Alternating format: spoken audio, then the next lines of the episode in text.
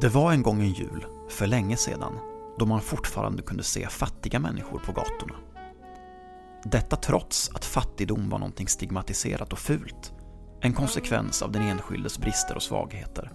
Men tack vare att den generella välfärden sålts ut av moderata landstingsråd till dessas vänner och bekanta. När den här julen som sagan handlar om närmade sig blev det som vanligt ett himla bakande, korvstoppande och städande. Städade gjorde mamma Dosa. Och med städade så menar vi att hon ägde ett företag inom vilka andra kvinnor städade. För en lön precis så hög att den just gick att överleva på, men tillräckligt låg för att mamma Dosa skulle kunna betala för sin sons många viktiga kurser på Timbro Academy. På ett av medborgarkontoren i Husby står den 14-årige Carl Benjamin Dosa och sorterar paket. Så här dagarna före jul samlade välgörenhetsorganisationer in klappar till mindre bemedlade familjer och de anställde skolungdomar genom gigappar där den som budade lägst lön fick jobbet. Carl Benjamin Dosa brukade gå in på apparna, irritera sig över de höga lönerna och själv dra sitt strå till lönedumpning genom att lägga skandalöst låga bud. Och ett sådant bud gav honom det här gigget. Medan Carl Benjamin Dosa stod där tänkte han på sin idol, Ayn Rand. För det här var på den tiden då en 14-årings idoldyrkan inte nödvändigtvis behövde vara av sexuell natur. Antikollektivism, perceptionshöjande medel och paranoida vanföreställningar var några av de företeelser som för Carl Benjamin Dosa framstod som det högsta livet hade att erbjuda. Och så förstås, den iskalla individualismens logik. Individens kamp mot alla förtryckande överheter.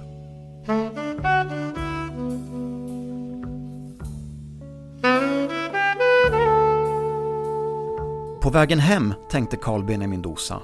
Vem tänder ett ljus för min morfar? Var det inte just den här typen av omfördelning som han hade krupit ifrån i två hela dygn under flykten från Röda arméns framryckningar mot Führerbunken 1945? Carl Benjamin Dosa förnam de sena kvällar framför kakelspisen där morfar läste högt ur en bok för familjen som låg ihopkrupna på divaner i det förunklade rummet.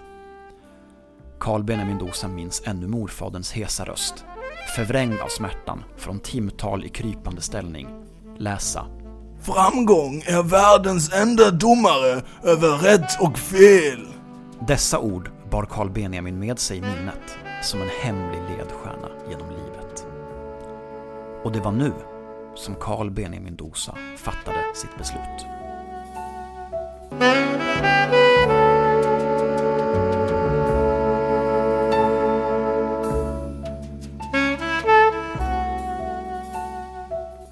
Dagen därpå väcktes Carl Benjamin Dosa av sin oömma moder.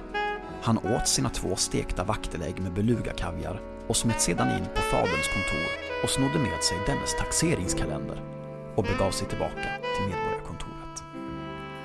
Han började sortera paket med den sömngångaraktiga säkerheten hos ett barn som just lärt sig något utantill. Men hans blick granskade vaket adressaten på paketen och det var främst namnens ursprung som tilldrog sig hans uppmärksamhet. Arabiskklingande namn, alla y-namn och namn på personer som lät som socialdemokrater lät han diskret slinka ner i en särskild säck på golvet. Istället för att ge bidrag, skapa värde, tänkte Carl Benjamin Dosa. Han stannade kvar när de andra gick på lunch och så snart han blivit ensam så plockade han fram taxeringskalendern och satte igång med att märka om paketen i sin specialsäck. Irene Svenonius. Hon verkar synnerligen skicklig på att ta från det allmänna och sälja dyrt. Hon får paket. Bert Karlsson och Jan Emanuel Johansson också. Den norske hatpredikanten Mulla Krekar undrar vad han gör nu för tiden. Det blir också en klapp. Även ett paket till hans egen pensionerade morfar hamnar i specialsäcken. Ommärkt. Ingen mannamån, lika för alla tärande. Räven över isen Från radion strömmade julsånger. Kort sagt, julen var kommen. Men Carl Benjamin Dosa kunde bara tänka på sin postsäck. Han gick ner i källaren där far förvarade sin tomtekostym, beställde en Uber och sa till chauffören Kör till Danderyd. De passerade med lätthet de vägspärrar som säkerhetsföretaget Pinkerton hade runt kommunens gränser. Och så var han ute på sin rationellt egoistiska vandring.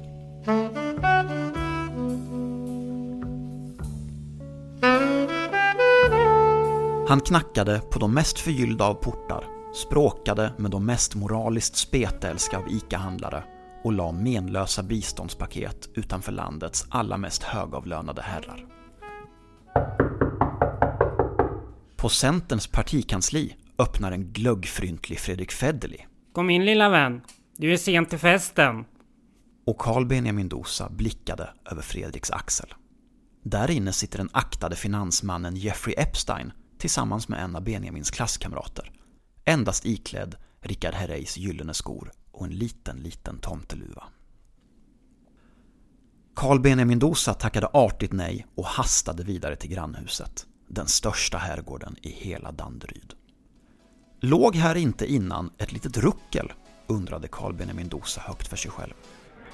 Porten står på glänt och ett sål av röster och musik spiller ut på den jättelika uppfarten. Carl Benjamin Dosa, stärkt av kvällens framgångar, kliver in. Det första Carl Benjamin Dosa möts av är Ebba Busch Thors breda, tandrika leende. Benjamin, välkommen till Villa Esbjörn. Rummet är till bredden fullt av bekanta ansikten. Där sitter Jimmy Jansson med en körsbärslikör och språkar glatt med Tobias Tobé som kommit en hel halvväg genom skinnömsningen. Och se där! Där går Anders Borg utan byxor och ryter åt en grupp kuvade kvinnor.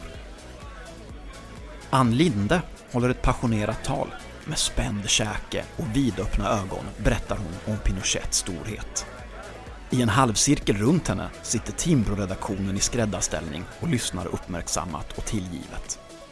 Carl Benjamin Dosa önskar att han kunde stanna och delta i samtalen om Hayeks odödliga logik.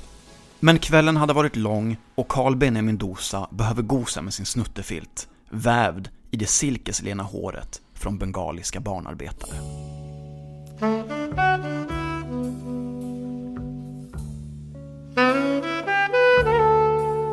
Resten av julafton förflöt för Carl Benjamin Dosas del i det tillstånd av inre glädje som endast rationella gärningar skänker gärningsmannen. Och när alla fått sina julklappar utmynnade julaftonen i den individuella känsla av andakt som endast YouTube-klipp på Infowars kan förunna människorna. Mitt i klippet ringde telefonen. God jul far! Vill du ha pengar nu igen ditt jävla sossfall? Jaha, så så har tappat bort din julklapp. Det skiter väl fan jag i. Ja, gör det far. Kryp och leta upp den själv. Det var morfar. Välgörenhetsorganisationen hade tappat bort hans julklapp. Vet du något om det, Carl Benjamin?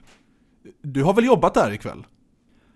Carl Benjamin Dosa kände rationalitetens lugn omsluta själen.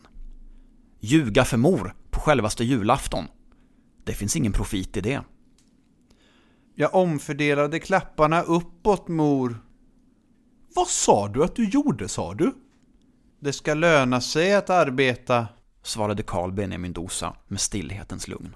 Bidragsberoende handlar inte bara om låga inkomster och leder inte heller endast till ytterligare bidragsberoende i senare generationer, utan barn till föräldrar med ekonomiskt bistånd har även sämre resultat i skolan, hoppar av gymnasiet i större utsträckning och löper större risk att drabbas av psykisk ohälsa.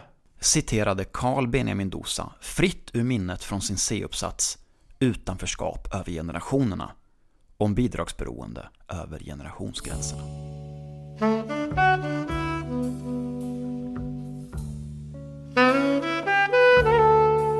Du har hört Kominterns radioteater och Benjamin Dosas julsaga.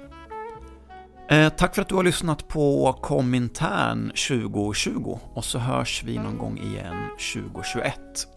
Eh, maila oss spott och spä och kritik till kominternpodd.gmail.com Följ oss på Instagram, at kominternpodd och lyssna på oss genom radionoden.